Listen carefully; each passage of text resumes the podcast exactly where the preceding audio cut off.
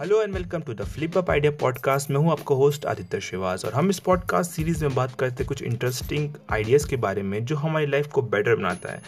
तो stay tune for that as we all know कि हमारे एग्ज़ाम्स धीरे धीरे करके नज़दीक आ रहे हैं। जिस तरह समय बढ़ेगा, उस तरीके से एग्ज़ाम्स हमारे धीरे धीरे करीब आएँगे। हम साल भर में कितना भी मेहनत कर लें, लेकिन जब तक हम सही ढंग से उस चीज़ को रिवाइज नहीं करेंगे, तब तक हमें वो चीज़ें याद नहीं रहेगी। तो मैं इस वीडियो में कुछ ऐसे टिप्स शेयर करने वाला हूँ जो आपके जितने भी चीज़ आप पढ़े उसको रिवाइज करने में हेल्प करेगा। और एक आप सही ढंग से रिविजन भी कर पाओगे और साथ में आप ज़्यादा से ज़्यादा मतलब आप मैक्सिमम स्कोर कर पाओगे अपने एग्ज़ाम्स में। So, let's start. First tip is recall and summarise.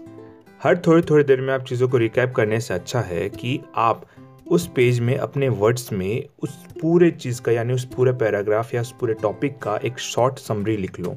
ऐसे होगा क्या कि आप जब उस चीज़ में खुद को वर्ड्स में लिखोगे तो आपको कई चीज़ें भूल जाओगे इसकी वजह से आप फिर से उस चीज़ को रिविजन करोगे।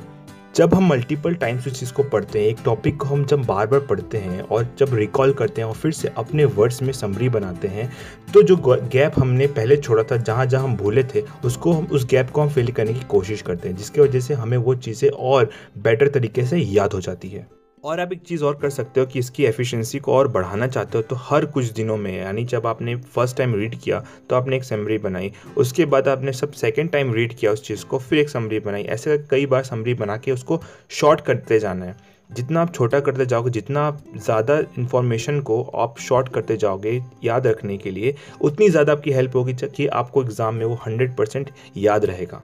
और इससे आप जो भी टॉपिक का आप समरी बना रहे हो, उसको लिखो। लिखने से क्या होगा, जब आप लास्ट में क्विक रिविजन करोगे तो आप ज़्यादा से ज़्यादा रिवाइज भी कर पाओगे, अच्छे से रिविजन कर पाओगे और आपको एग्ज़ाम में काफ़ी ज़्यादा हेल्पफुल होगा। So try this process second tip is previous year paper जिस तरह के एग्ज़ाम आप दे रहे हो, आप कोई भी टाइप का एग्ज़ाम दे रहे हो तो उसके एग्ज़ाम के प्रीवियस ईयर पेपर को इकट्ठा कर लो।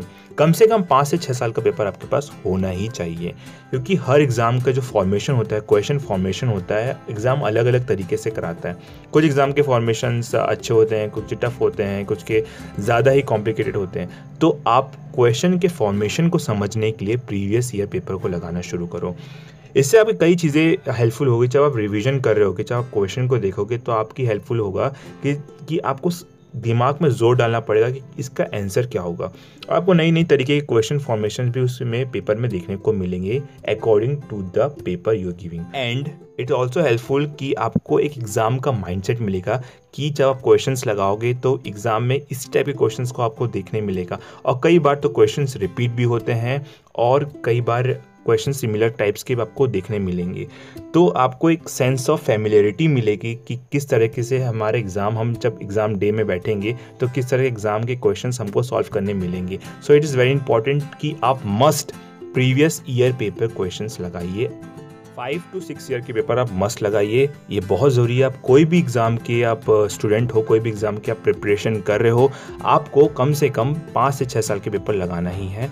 और ये मस्ट है सभी स्टूडेंट्स के लिए। So please do this third tip is practice practice practice I think you heard about the concept call forgetting curve forgetting curve hypothesize the decline of memory retention in time तो जिस तरह से अगर हम memory जो हमारी होती है, वो कुछ समय बाद वो चीज़ें भूलनी शुरू हो जाती है, जो भी चीज़ हम पढ़ते हैं, वो समय के साथ धीरे धीरे करके उसके कुछ पार्ट्स हम उसको भूलना शुरू करते हैं। फॉर एग्ज़ाम्पल हमने कुछ चीज़ पढ़ा है, वो कुछ समय बाद मीन्स एक घंटे या बीस मिनट बाद वो चीज़ें पूरी तरह तो नहीं, लेकिन 60 टू 70 परसेंट हम चीज़ें भूल चुके होते हैं, जितना भी अच्छे से हम याद कर ले। तो हमें क्या करना पड़ेगा कि हमें उस इन्फॉर्मेशन को लगातार रिटेन करना पड़ेगा। इसका सही तरीका क्या है? इसका सही तरीका ये है कि आप जो भी चीज़ पढ़ते हो उसको अगले दिन जब नेक्स्ट डे होता है तो आप उसको रिविज़न करें। और उसके बाद फिर उसको वन वीक और फिर वन मंथ बाद आपको उसको रिविज़न करना पड़ेगा। सो so, यहाँ पर आप समझे कि किस तरह से फॉरवर्टिंग कब काम करता है कि हमारा दिमाग चीज़ों को भुलाना शुरू करता है, इसलिए हमने मल्टीपल रिवीजन की ज़रूरत पड़ती है। तो आप मल्टीपल रिवीजन करोगे, कोई भी चीज़ को लिख कर प्रैक्टिस करना एक बहुत और बेस्ट तरीका है कोई भी चीज़ को याद रखने के लिए। अगर आप कोई न्यूमेरिकल है तो आप उसको प्रैक्टिस करिए। अगर कोई थ्योरी है तो आपको उसको लिखिए बार बार लिखिए, क्योंकि हमारा जो एग्ज़ाम हो रिटर्न एग्ज़ाम होता है ओरल तो होना नहीं है। इसीलिए जितना हो सके लिख कर प्रैक्टिस करिए और हो सके तो सिर्फ़ प्रैक्टिस प्रैक्टिस प्रैक्टिस में ध्यान रखिए। सो so, मेरा फाइनल टिप ये है कि रिलैक्सेशन इज़ वेरी इंपॉर्टेंट आप एक बात याद रखिए कि जब भी आप एग्ज़ाम देने जा रहे हो अगर आपका दिमाग टेंशन फ्री नहीं होगा आप स्ट्रेस लेके एग्ज़ाम में देने जाओगे तो आप एग्ज़ाम में जो चीज़ें आती है उसको भी अच्छे से नहीं कर पाओगे. तो कोई भी चीज़ आप एग्ज़ाम में हमेशा कोई भी एग्ज़ाम दे रहे हो तो हमेशा अपने दिमाग को पाँच से दस मिनट पहले या आधा घंटा पहले आप कुछ मत पढ़िए, दिमाग को रिलैक्स कीजिए फोकस करिए कि मैं एग्ज़ाम देने जा रहा हूँ और दिमाग को जितना हो सके ठंडा रखिए, शांत रखिए। इससे होगा कि जब आप लिखने जाओगे पेपर तो आपको धीरे धीरे करके सब कुछ याद आना शुरू हो जाएगा, क्योंकि हमारा दिमाग सब कुछ याद रख रहता है, लेकिन स्ट्रेस की वजह से वो क्लियरली चीज़ें सोच नहीं पाता है। इसलिए हो सके तो अपने एग्ज़ाम के समय एकदम रिलैक्स लीजिए और सब कुछ होगा अच्छा होगा। So I hope you like this video अगर आप कुछ भी कहना है कमेंट सेक्शन में जाके बताइए, ज़रूर बताएँ, मुझे फीडबैक की ज़रूरत है। और सबसे ज़रूरी चीज़, आप शेयर कीजिए अपने जितने भी एग्ज़ाम फ्रेंड हैं उनके साथ, और सभी लोगों को मेरी तरफ़ से ऑल दी बेस्ट